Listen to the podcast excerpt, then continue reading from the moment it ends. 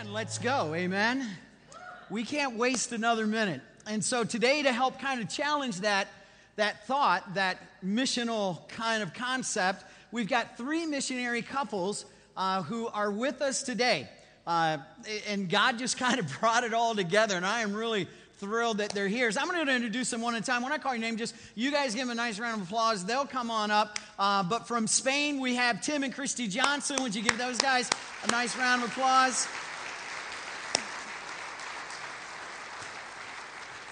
From Central Asia, countries I cannot pronounce, David and Angie Outlaw. Would you welcome them to Kirby this morning? And then going to Houston, Texas as missionaries, our own Joe Hutchison and Carrie Hutchison.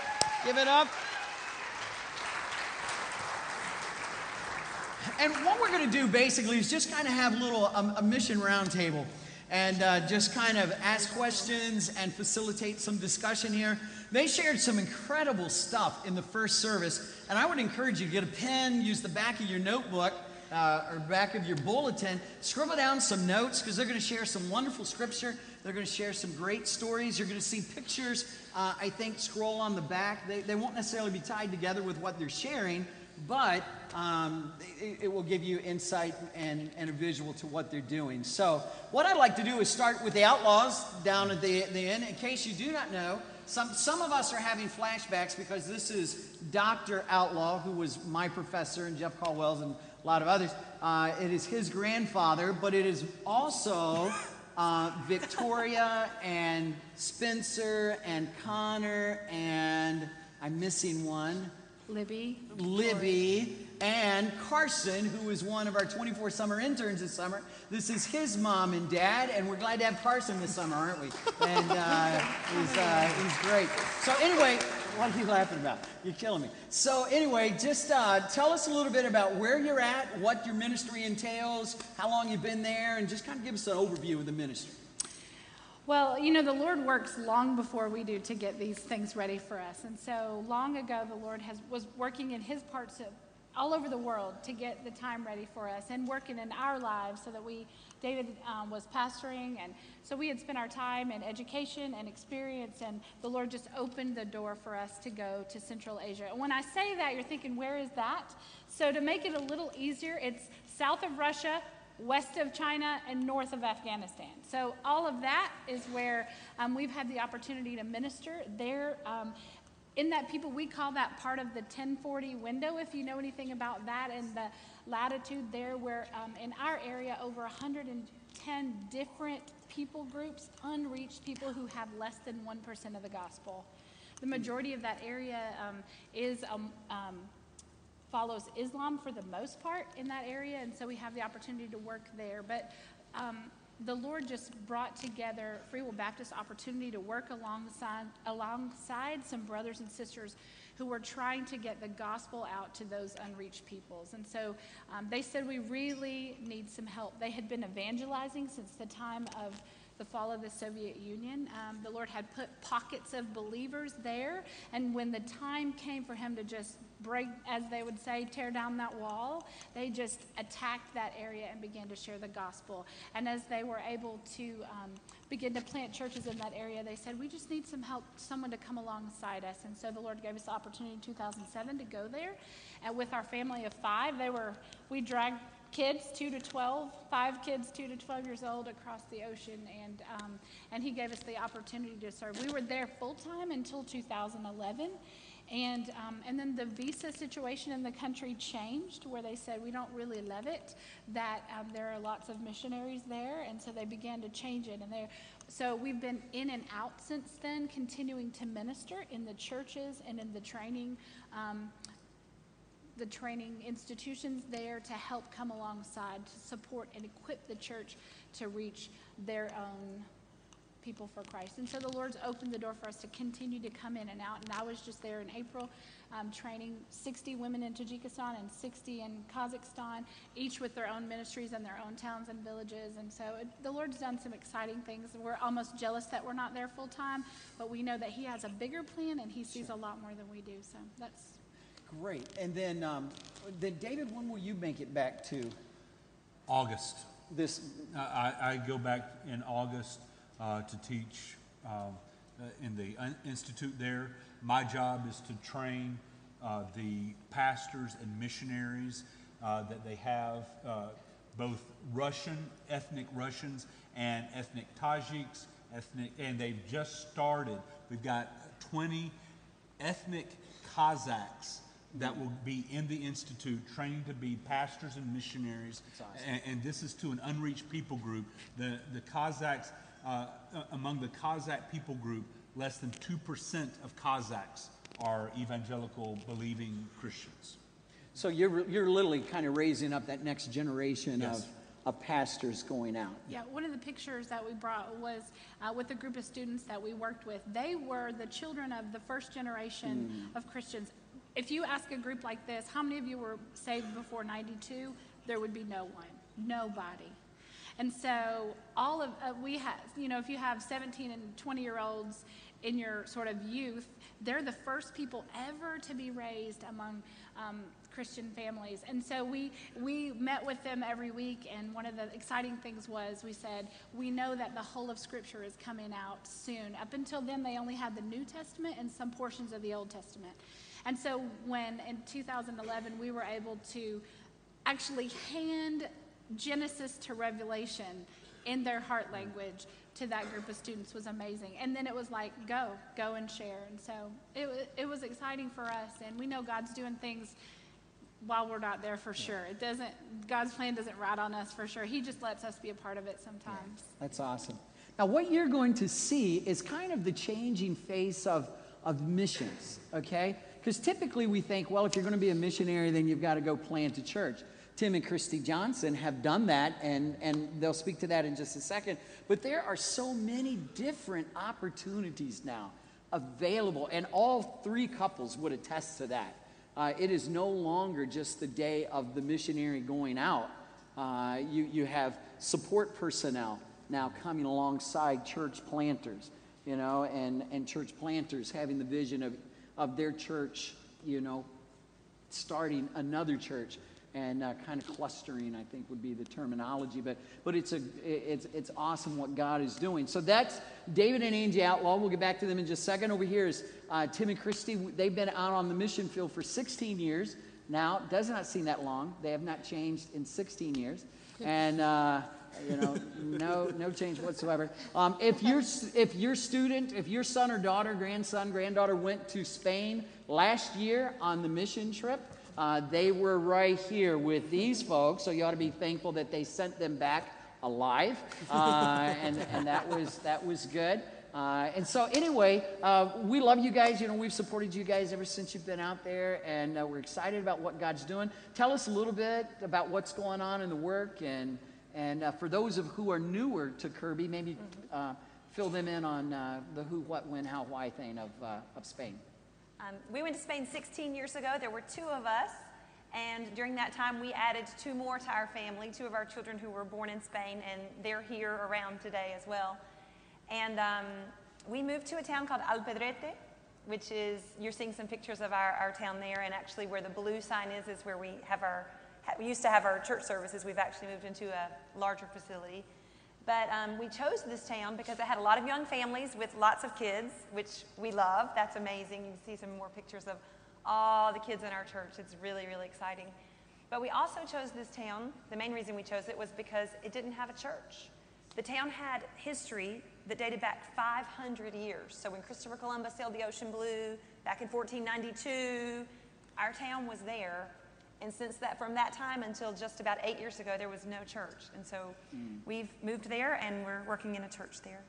Awesome, That we started. Uh, let, me, let me just do a follow up. I thought you were looking at him like, Oh, okay. to, take it away, Tim. Take it away, Tim. In the, in, in the 16 years you guys have been there, how has it changed for you guys personally? I mean, obviously, two extra uh, people in your home.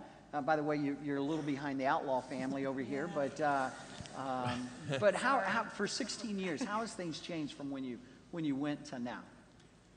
Well, I think that uh, the country has uh, become a little more modernized in those 16 years that we've been there. We've seen uh, it's become a little more Americanized, even uh, a lot more American products and restaurants and places like that have come in.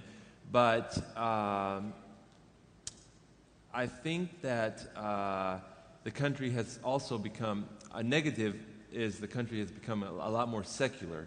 Uh, back when we uh, went there, Catholicism uh, was and still is considered the main religion, but uh, the majority of, of Spanish people are uh, have no religious background, no religious affiliation, and so uh, that is one thing that has really changed. And uh, of course, lately uh, the financial crisis has hit Spain very hard, and about around 24 percent of uh, the population are unemployed. Uh, if you look at young people, which would be considered around 30 and under, that number jumps to f- over 50 percent. and so uh, Spain is in a, a, a, bad place right now, not only financially, economically, but of course spiritually as well. Yeah. Let, let me ask you two guys, and we'll get to Joe and Carrie. Um, how open are the people in Central Asia and Spain just to talking about issues of faith, biblical issues? You know, we know Spain has the Catholic kind of tradition, deeply rooted in that. And of course, communism goes back um, years and years in, uh, in your country. But just on a scale of 1 to 10, if 5 would be average, they're just kind of moderate, uh, where, would they, where would they be? Let's go back here to. When we first got there, I would say that uh, it was very low.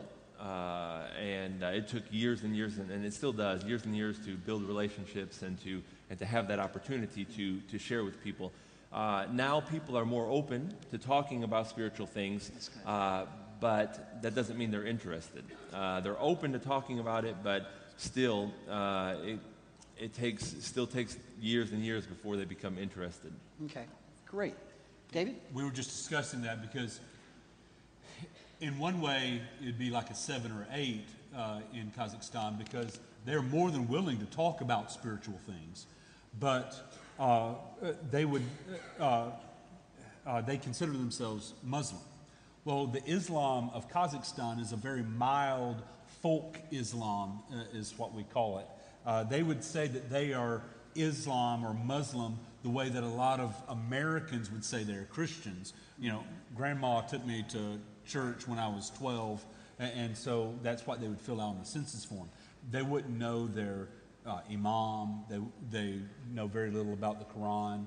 Uh, in fact, sometimes we have to cue them on, on what the Quran says, but uh, they, they're more than willing to talk about certain thing, matters of faith or spiritual um, matters until you start really pressing them with the gospel. And then the Kazakhs, especially, will say, Well, I'm Muslim. Well, they have no evidence that they're Muslim uh, uh, uh by any kind of outward or uh, devotional sign. But because I am Kazakh, therefore I am Muslim. Which and, means I cannot be Christian. So the two are completely yeah. different. To be I mean, to become Christian is to cease being Kazakh. Yeah. Mm. Not cease being Muslim, but cease being Kazakh because that's their identity. That's and the other thought. thing is, they would say, um, a lot of um, my students would say, Yeah, I'm a believer. You know, we kind of throw that term around because we don't want to be too harsh. Like, we don't want to be like Christian, Christian, Christian. So we're like, Oh, I'm a believer. Well, I'm a, he's a believer too. Right. I mean, he's very open sure. to you praying. Everybody believes he's in open. something. Yeah. Well, I mean, and for them, he believes in Islam. Sure. So they use it, they believe in God, they believe in creation. Um, but then when you press towards the issues of the gospel, then that's and for them, it really is giving up everything. And that's a, that's a hard because Islam is so tied into into their identity and their culture and everything about them. Uh, so even though they are rather mild in their religious understanding, uh, they they being Muslim is part of their identity. Probably much the same way that Catholicism is part yeah. of the identity in Spain. Right. And the other thing about. I, I mean, when you look at our two ministries, in some ways they're a lot different, but in other ways, if you look just at Spain, you mentioned this in the first service, uh, it's being flooded with Muslims from North Africa, mm-hmm. and so the changing face of some of the work in Spain, maybe maybe not in your city, but in other cities where we have workers, um, that's a factor as well. Working with knowing how to work with Muslims, which it will be for them as well. Sure. Well, you look at Joe and Carrie Hutchison and you say, well, what are they doing on the couch on stage? Uh, they've got a real unique opportunity, and I want them to share that with us. Yeah, we're joining with the Keystone Project and moving down to uh, Houston, Texas, where they already have a mission team set up. And in this square mile that we're going to be moving to, there's 50,000 people in uh, over 50 different countries represented, um, all living in apartments. And the whole philosophy is live with them, be them, um, build relationships with them. Uh, it, it's, it's so such a cool opportunity. I believe that's what Jesus did. He lived with the people, he spent time with the people, and through that, he did his ministry. Um, what we're going to be doing specifically is we're going to be kind of kickstarting a school. We're going to be co directing a school together. Jesus came and met the spiritual needs. Um, but he did not just meet spiritual needs, he met physical needs. Um, we look at his first miracle, he turned water into wine. Nothing really spiritual about that, but he met a physical need that was needed at the time. And so, with that, um, we realize the kids are really struggling. Most of these families are refugee families um, coming over in the apartment complex that we're going to be moving into from Burma, um, where genocide is going on. And so, uh, Carrie actually spoke to a girl who remembers getting picked up by a military helicopter to get her out of the country. Um, and so, this is really crazy and different. But with that, they're being thrown into the public school system, not knowing English, not knowing Spanish, the two primary languages down there. Um, and they're falling behind. And specifically, the boys more than the girls. The girls are a little bit more academic um, minded, that they'll push through the barriers. But about 60% of the boys are dropping out in early high school. And those who push through, because of No Child Left Behind, are graduating at about a third grade level. And so we're coming alongside this team and offering an alternative schooling um, opportunity where they can uh, do a homeschool curriculum uh, that forces them to read, advance in English, and we are very proud to say, by the grace of God, that after the first guinea pig model that they did this last semester, the kids' grades came up 34%. And so um, we're real excited to get involved. Um, but more than being an academic institution with a biblical perspective, we want to be a disciple making institution. Um, if we do not make disciples, we are failing and we'll drop it. Um, we want, we want uh, to make disciples that make disciples. Um, this year, we're looking at 12 students to pull in. Um, four of them are Christians who are making disciples, telling their friends about Jesus. Four of them are Christians that aren't to that point yet of making disciples, and four of them are not believers yet. And we want to make disciples through this tool, um, through this help with their uh, education, um, and that's what we're all about. And that's your heart, is discipling, is, Yeah. is discipleship. I mean, that's just where your, your passion, that's kind of where you light up, uh, and that kind of thing. Now, you and Carrie, you've been there twice. Carrie, you've been there once. Yeah. Correct. And so, just kind of how how different is this area of Houston that you're going to? Different from um, where you were raised in Indiana, Fort Worth, or not Fort Worth, Fort Wayne, yeah. uh, Indiana, uh, and then of course you're right down the road in Riverview. Just how different is it? Um, I think it's awesome because if you close your eyes and you open them, you think you're in a different country. And Joe went before me and he told me that, and I didn't really fully fathom that until I went. But uh, like we, we as the missionaries will be the minorities, um, and so it's literally like you're in, you know, 50 different countries because there's so many different people. But it's different lifestyles. You see things that you never would imagine. Um, and um, here in America, the people you can't understand them, and so there's a barrier there. But you just learn to communicate with uh, hand motions or pictures or stories or stuff like that. Yeah, we're literally in Chinatown, and so there's Buddhist and Hindu temples right around the corner from us. Um, there is a mosque in a neighboring um, apartment complex.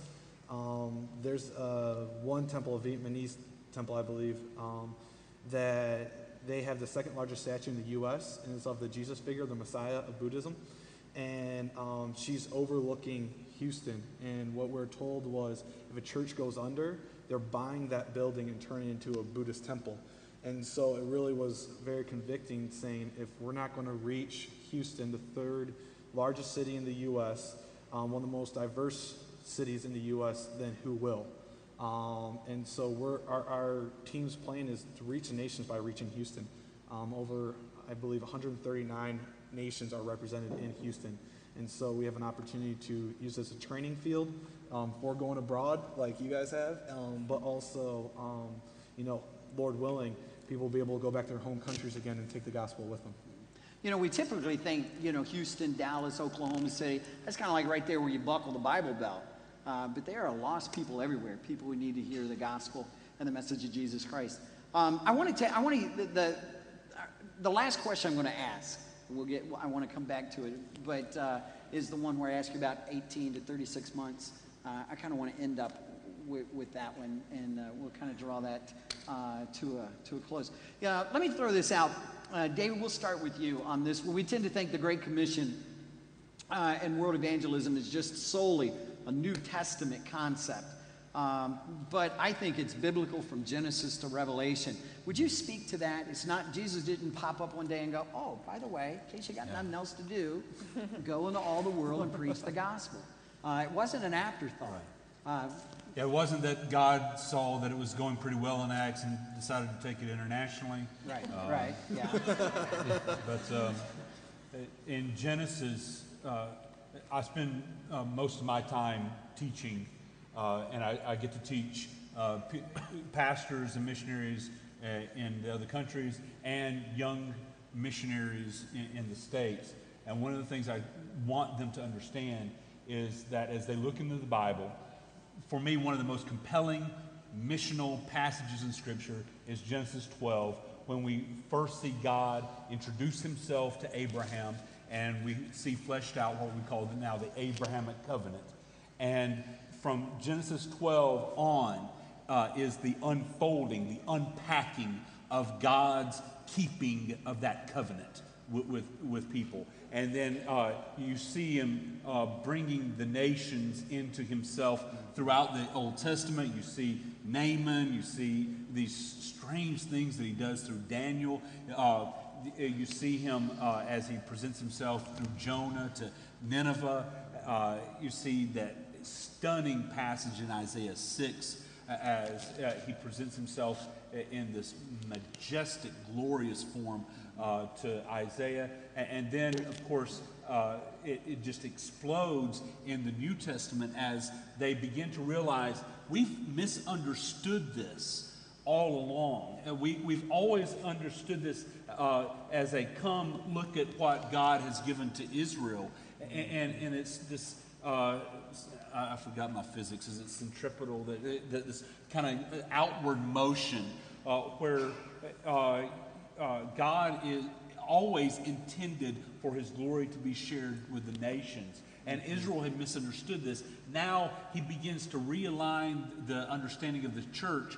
And by the end, uh, you know, Paul really seems to get it. And then by the end, as John sees uh, in Revelation, Revelation 5 and Revelation 7, as he sees this multitude that no one can number, and, and, it's just a, a gasp because you're seeing what, what's going to be happening in the future. You see where all of this is going, why, why we are meeting Sunday after Sunday, Wednesday after while we meet together in our small groups, uh, while we do devotions with our children.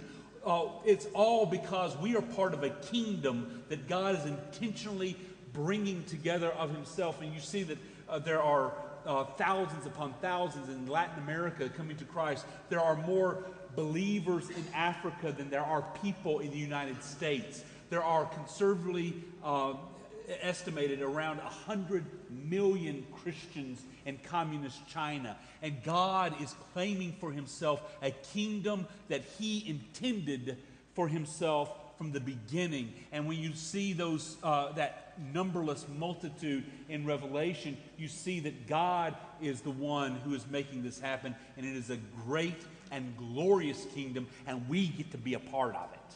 Amen. Amen. You know, what I like about what he's saying is that, you know, God has always put his glory on display, you know, and has always wanted to have this relationship with his creation. And so now he gives Israel this great blessing, as David just said, and go. And now he gives the commission. Uh, but Israel turned it and made it an ingrown thing and said, no, no, we, we want to just kind of let it be about us. And the church kind of does that today. Hey, we want it to be about us. And God, now he says, uh-uh, it isn't about you. And the Great Commission is not about Kirby Church. It's about God's glory and God's kingdom. We just get the privilege to ride the ride, you know, on the way to glory with it. And so uh, thank you for that. Joe, I know that's an interest of yours too. Yeah, um, I, I, I, I mean, how can I follow that up? I'll, I'll echo everything he says, but I, I truly believe that from the time sin entered into this world, God's been on this plan of redemption. And, you know, he, if we look at the Garden of Eden, the perfect relationship that he had with Adam and Eve, that literally he walked amongst them, um, he wants that again. And that's coming again in Revelation with all nations, like David said. And so, God's in the plan of missions. God is in the field of redeeming. And this is the Great Commission is just the church's call to go out. It does not start in the Great Commission. It started back in Genesis. But he, when Jesus left the earth and gave us the Holy Spirit, he's saying, Now you have the power of Almighty God to go complete this. Go, I'm going to be with you always. So now we're plan A, there is no plan B. Um, so he's saying, Church, go and fulfill this. Amen. Pastor Mike? Sure. Uh, as, as Joe was talking about the Great Commission, uh, remember that at the end of the commission, as Jesus says, I will be with you always. Mm-hmm. And you remember that as we put the gospel narratives and Acts together, we realize that he says that right as he's leaving them, uh, uh ascending back into heaven. But, but uh, then he sends the Holy Spirit. And, and what I, I, would like to say uh, on behalf uh, of them to you guys and us and, and, and Tim and Christy is that when we go into Tajikistan, we're not taking God to them. He's already there. Amen. And uh, there's no place on earth where God stops and says, That's Allah's territory, that's beyond my jurisdiction. Amen. But, but there's not a single square inch over this world over which God does not say, That's mine, that soul is mine, go get it. Amen. That's awesome. We all just need to have an altar call right here, don't we? And, uh, and, and just do it. Um, let me kind of shift the question here just for a second. Um, there's a little bit of tension in kind of missionology today about do you raise money and send it to the missionaries or do you send people on mission trips? Um, Joe has been to your place on mission trips. Both of my children, Blake, who was here, and uh, Byron, who's now in ministry, have been to to your guys' home. And, and uh, would, would you guys just speak to that about uh, um, the value of them and, and what value do they have to you as missionaries and, and maybe even to the, to the kids that come? Yeah, it's. Uh, uh we're really excited. We'll speak into specific. We've had lots of groups come to Spain over the years, and uh, but we'll speak specifically to the groups who have come from from Kirby. In fact, Joe was on the on the first group that came from Kirby and then uh, the group that came last year. And uh, one thing that uh, specifically uh, the Kirby teens have been able to help us do that we can't do ourselves. Uh, you know, Brother Mike said that we've uh, been in Spain for 16 years, and I know that we don't look that old, but, um, you know, we have a, a, hard time sometimes relating to teens. but that has been one thing that Kirby has helped us do, be able to, to meet uh, these, these young people and uh, to build relationships, to begin be building relationships with them. And uh, one thing that has, um, has resulted from that, uh, I know that uh, there have been three or four who have come here and have spent some time with, with some of you and have been a part of Kirby Church. And it's been really neat because they're able to see that um, when uh, young people in Spain are uh, uh, really hard to reach sometimes with the gospel, and uh, that's been able to, uh, because there are so few uh, young believers in Spain, what that's been able to do is they've been able to see other teens who are living out their faith, who are Christians, and they're able to see that, hey, the Christian life is, is not strange. It's something that's good. It's something that's vibrant. Uh, and uh, of course, we all know that uh, it's really the only way to live. And, uh, and so we believe that we have uh, the best answers to, to life's questions. And, uh, and it allows these, these young people to, to see how Christian young people can have fun, but it doesn't involve alcohol, it doesn't involve drugs, it doesn't involve sex, it doesn't involve some of these other things. And, uh, and so that is one thing that specifically that Kirby is, has helped us do and been able to meet these young people, been able to. Um, to uh, begin building relationships, and eventually, we believe that uh, we will see fruit from that, from uh, what has taken place. Of course, we'd love for all of these young people to come back to Spain at some point. But we also love to see that they're serving. One of the things that we always talk about, is one of our objectives is help from home or go myself to serve. Mm-hmm. And um, I, I was thinking about this morning when I saw Joe here. He was somebody who stayed in our home um, I think he was the one who didn't receive suitcases until the very end, the last day. yeah. that, that was an interesting experience. But here we are seeing Joe serving, somebody that, that has experienced Spain and now he is, is going out himself, and that's pretty exciting for us. You know, one of the things, too, that before service, Tim and I were talking, and one of the things that's been helpful is that um, that's helped open up some doors is that when we host Spaniards in our home. I would assume we could do that with folks from Central Asia as well. But it's just simply opening up your home, letting them live life with you. Uh, and then when, when our youth group does go back to Spain, then they already know the kids, and then the Spaniard, you know, teenagers are introducing them to all of their friends, you know, and then all they got to do is just kind of catch the wave of the connections. They don't have to form them. Uh, they're just being formed naturally because that's what teenagers do. You text Facebook, mm-hmm.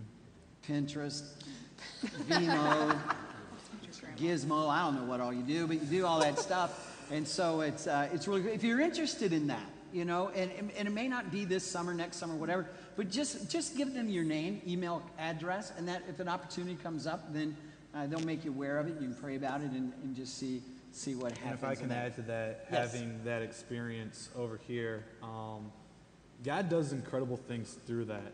Um, like Tim and uh, Christy have been saying, culturally, teenagers do not accept Christ over in Spain, but having them over here for a month or whatever, they are opened up to what the possibilities are in Christianity.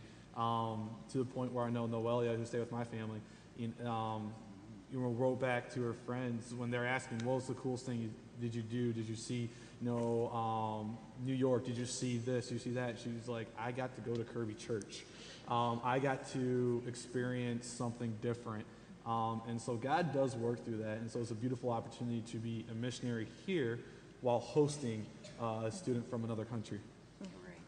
Well, listen, we do have, I think, a, a lot of young people, college and career age, um, uh, young adults who do have kind of, I think, a bent towards missions, a high degree, or even an acute interest in missions.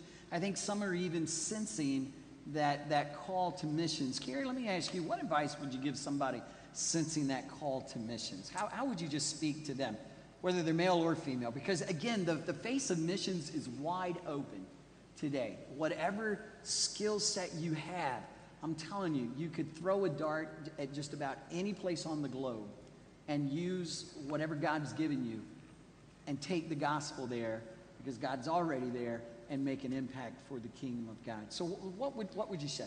Yeah, I would just say that you have to be willing to go because you could always say someday, someday. That's kind of the boat that, that I think is funny about our whole situation is I, I always sensed that I was going to go into missions, but I always thought someday, someday, someday, and now mm. is the time. So um, all the little life experiences, all the um, the books you can read, those are great, but you have to be willing to go and leave, leave whatever comforts you may be leaving or fears you may have, um, and just you have to follow the Spirit. So God says go, you have to go.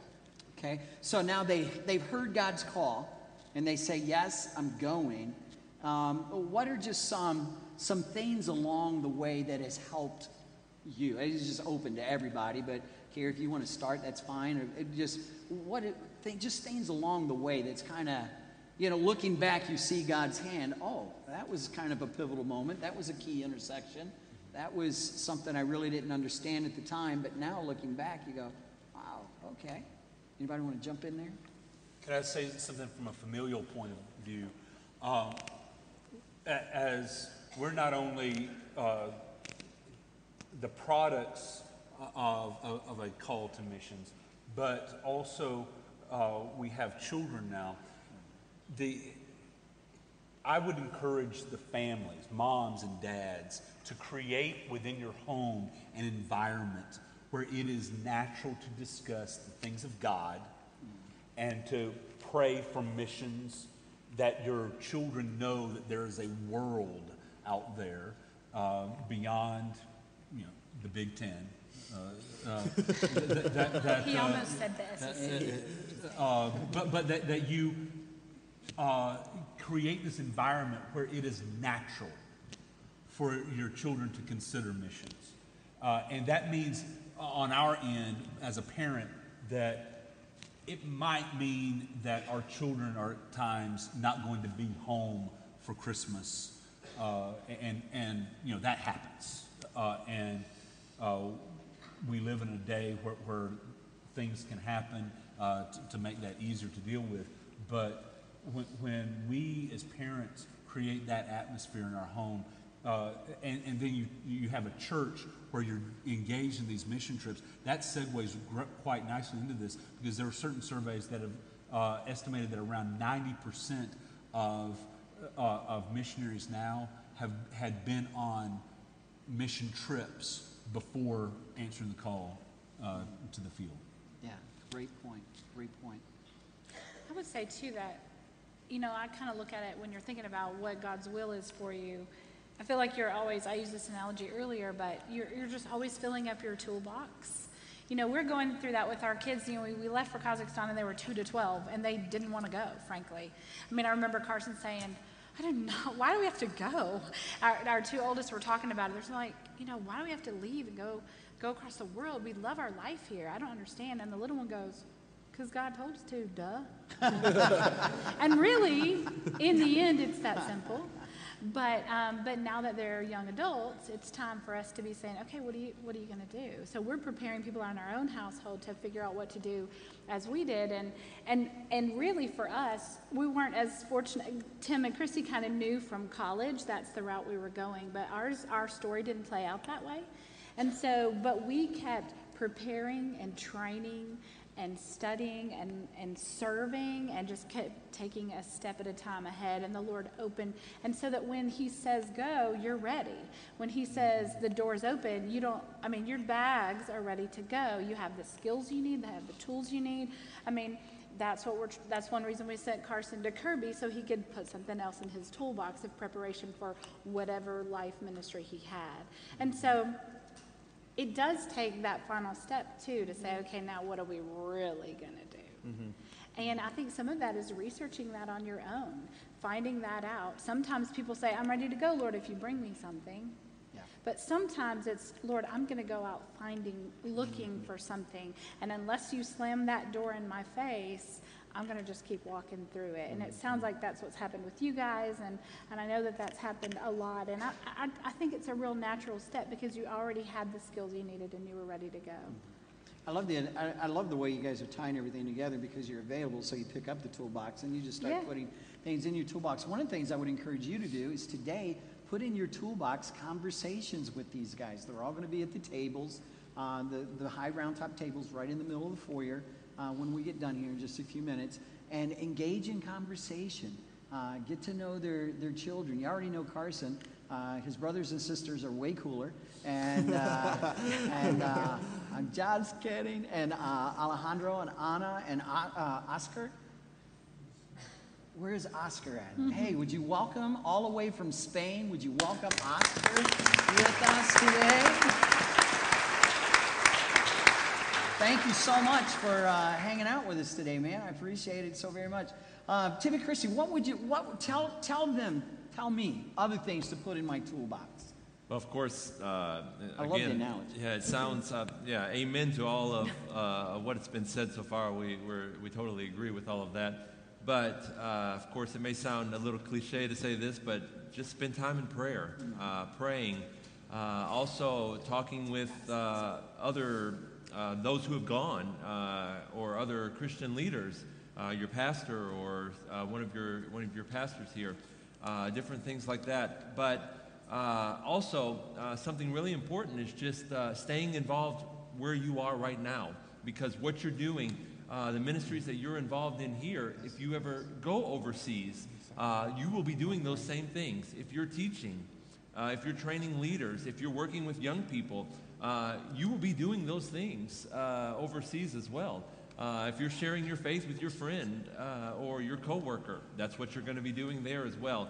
And so, getting involved where God has placed you right now in this season of life that you're in, and then if God happens to change that season and lead you somewhere else, uh, you will be prepared because you will have already been doing uh, those things right where you are right now, and that will prepare you uh, for the future.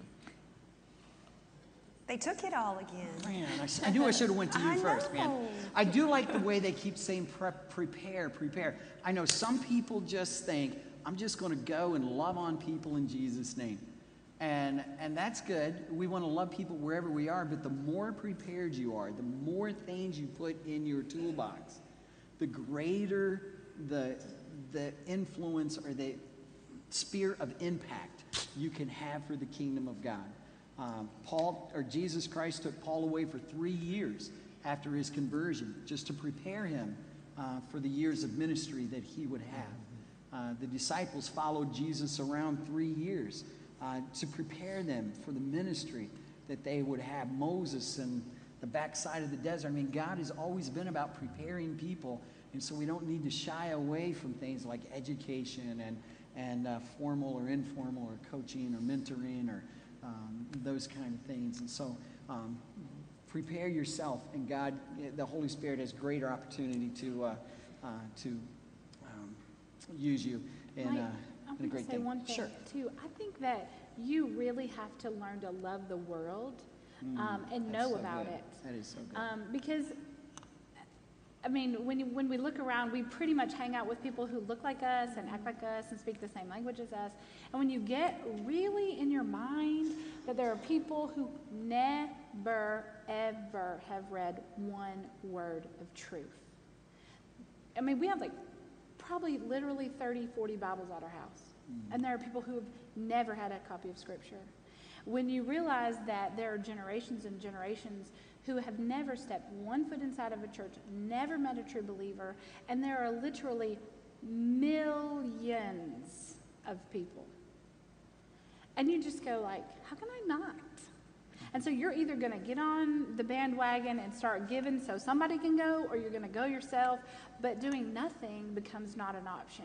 I mean, I, I don't want to be cliche in the world of, you know, where education is everything, but to an extent it is. If you don't know, you can't do anything about it. You know, kind of like you, if you never saw a homeless people person, you would be less likely to ever really reach out to one. But if there's one like outside your door, you see him. And I think as you begin to know the world, I always say every church and every class and every house needs um, a flag, um, some flags of the world, a map of the world, an Operation World Book that tells you about all the peoples of the world, so that you will know God's people all around the world that He created every one of them different. You can't not do something about it. Yeah, very good. Great, great. Let, let me throw a question to Christy, and then maybe two or three others just chime in here. Probably this will be a final question. Um, but what can we do? What can can we do? Because the fact of the matter is, you are the six missionaries on stage. But the fact is, you're not the only missionaries in this building. Matter of fact, you all are looking at missionaries, right? Because we're all supposed to be going, and that's what that's what mission does. And, and, and you go cross culturally. You go. Uh, believe me, I'm an Ohio State Buckeye fan. This is cross cultural ministry, right here. I'm just saying. Um, but what can we do? Let me start with you. What can we do? We being we being the the church that sends, the church that wants to bless, the church that wants to cheer you on, saying, "Keep going, keep going." Keep going. We value what you're doing. It, it's, it's of importance in the kingdom of God. It's going to be different because of what you're doing. What can we do? Well, your church has already been doing that for us for 16 years. So I just want to say, keep doing what you've been doing because it's just been a blessing to us. But the, the youth who've come over, just accepting them into your homes and just loving on them, you don't know the impact. I've taught English to several of them that have been here with you. I've spent hours and hours and hours with them. And the things that they said when they came back were just amazing. Their favorite things were VBS and Kirby. And I even said, and buying shoes? And they said, no, no, no, Kirby. so that's pretty big. It's pretty big. Um, so just keep keep trying to get involved. Please, out there we have a place to sign up to get our newsletters. That way you could read more about what is going on in our ministry. Please stop by and sign up. We really do want to share what's going on with you. Great. Anybody else want to jump in there? Just one, two sentence question I answer. prayer. It, it, it's not cliche at all. Um, I know with Carrie and I going with a bunch of different religions, um, and you know, uh, ahead of us is daunting and baby on the way and all that. It, it, it's crazy, but um, there's power in prayer. And um, Kirby, I know that I know you're people of prayer, and so uh, I mean, Carrie and I know, and you guys have prayer lists and all that. Um, stop by, uh, sign up for a prayer list, uh, grab, grab, pr- grab a prayer card. Um, that more than anything else can go the farthest. And so please, um, also, I mean, uh, the mission trip type idea. Um, if you're ever in Houston, stop on by. I, I'm opening up my doors. I'm dead serious. Um, I, I, we're people, you know, people, people, so or whatever. So uh, yeah, that encouragement means so much because we, we're not going to lie, it does get hard out there because sometimes you are on your own. It feels like, um, but the church is behind us. We have a God who's with us, and so just being reminded about that is so so encouraging. Yeah, I appreciate your words about encouragement because we all need that, and especially the farther away you are on Christmas Day from what has been home. I think those encouraging words are, are very helpful. Anybody else want to just throw something in the in the pot? We're good. Are we good? Yeah, keep that relationship uh, going between the church and you have not lost them, you have sent them. Mm, I like that. I like that. Well, And I think all- there's some spiritual warfare ahead for them that they, that I know that once you've been in it, you feel it. And I think especially in your situation where you have, there's just something about temples and mosques and, I mean, it, from our house, you can hear the call of prayer all the time over the loudspeaker. I'm guessing you'll have similar experiences and, I mean, they're gonna need that extra, extra support that way. Amen. Amen. Well, speaking of prayer, that's a good segue into what I want to do next. I want to just pray a prayer of blessing uh, over our um, our missionaries um, on stage, and I would like for you to to join me in praying for them. Okay, and so um, I'm going to ask Joe if he would to lead us in that prayer, and then I'm going to just kind of wrap the prayer up. Uh, and then we'll just kind of see where we're at after that and, and, uh, and, and follow the Lord's leading here. But, Joe, would you lead us in prayer, please? Dear Lord, um, this is your work. It's not anything that we can do by ourselves, not anything that, um, you know, we, it, it's all you. You've been in the plan of missions since the beginning. Uh, you've been in plan of relationships and redemption. So, God, um, just empower. Thank you so much for Kirby. Thank you so much for a church body that will support, that will come alongside, that will send. Um, that is truly, truly um, an answer of prayer. God, I pray for every single one of these missionaries, not just on stage, but in the seats, that they're willing to go out and follow you no matter what the cost, no matter where you say, no matter when you call us. God, that's what it means to be a disciple, to follow you no matter what. And so may we all follow you. May we all um, just listen to your voice and where you're leading us because it is your work from the very beginning. We love you, God. In Jesus' name I pray. So, Father, to